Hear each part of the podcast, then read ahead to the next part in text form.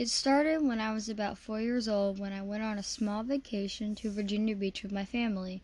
We were playing on the shore in the water my mom explained more about the ocean to me. The thing that scared me at such a young age was my mom telling me how deep the ocean really is. As I got older, I learned more about it and how we haven't explored the ho- whole ocean yet. We also do not know what is at the lowest points of the ocean. This terrified me and I did not like this fact.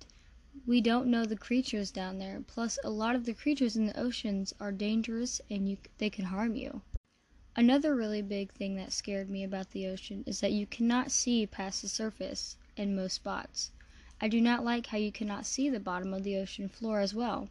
Just floating, not knowing what could be under you, is not an image I would like to see. Because of this fear, I will not be sailing or fishing or anything in the ocean. This is my fear of the ocean. Throughout history, fear is something that has always been present. It is one of the earliest lessons passed down from parent to child. It is what keeps us safe. It is what haunts us at night. It can be understandable or entirely irrational. Above all, it is inescapable. My name is Alea Reed. I'm a junior at OHS, and this is the Only Thing to Fear podcast. In this video, I will be talking about the fear of the ocean. Somewhere between 2 to 3% of the world's population is affected by this fear, according to a study in Frontiers in Psychology. Some symptoms of this phobia include high spikes of anxiety, panic attacks, trembling, sweating, lightheadedness, and many more symptoms. You can get these symptoms when you think about the ocean, hear sounds, seeing or feeling the ocean, or even seeing a photograph. There are multiple ways to have this fear, which include through genetics, if a, re- a relative of yours has it, hearing or seeing of a traumatic event that has to do with the ocean, experiencing a traumatic event yourself, like drowning or a shark attack, or the development of your brain.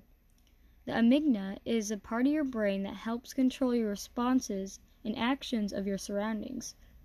This means it controls your anger and your fears along with other things.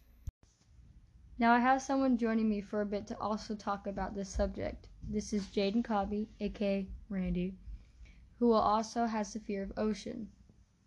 I will be asking her some questions and she'll be answering them. Let's get started. So when did your fear for oceans first start?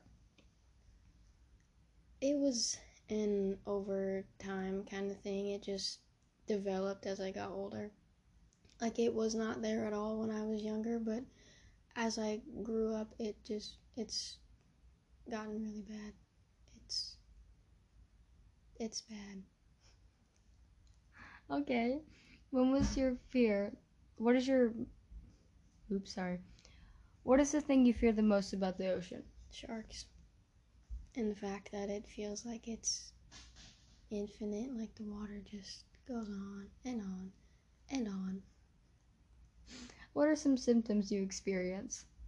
Um, whenever like I'm talking about it with somebody, I can feel myself start to get really hot and sweaty and my face gets red. Like it just I just hate talking about it. I hate looking at pictures of it. It just makes me feel like anxiety. How has this fear affected your interactions with the ocean or the beach? I have never been to one, and I will never go to one in my entire life. I will never. What are some ways you deal with this fear? I don't. I hate talking about it. I hate looking at it. I never want to go to one in my entire life. Do you think you could ever overcome this fear? Nope. Absolutely not. Never gonna happen. I can't do it. Alrighty, there was some wise information from Randy. Thank you for your time. Fear is super important in mainstream media. The ocean makes up most of the earth that we live on. It plays a huge part in life and society. It is also a huge icon all across the world. It is known as beautiful, dangerous, and mysterious. It is used as logos and slogans in movies and photographs and tons more. It is used to show beauty or a pretty view, or it is used to create suspense and fear. The oceans are used very often and for very many things. Oceans are very scary but very important to everything on earth. There are also tons of things we don't even know about the ocean or have a clue about.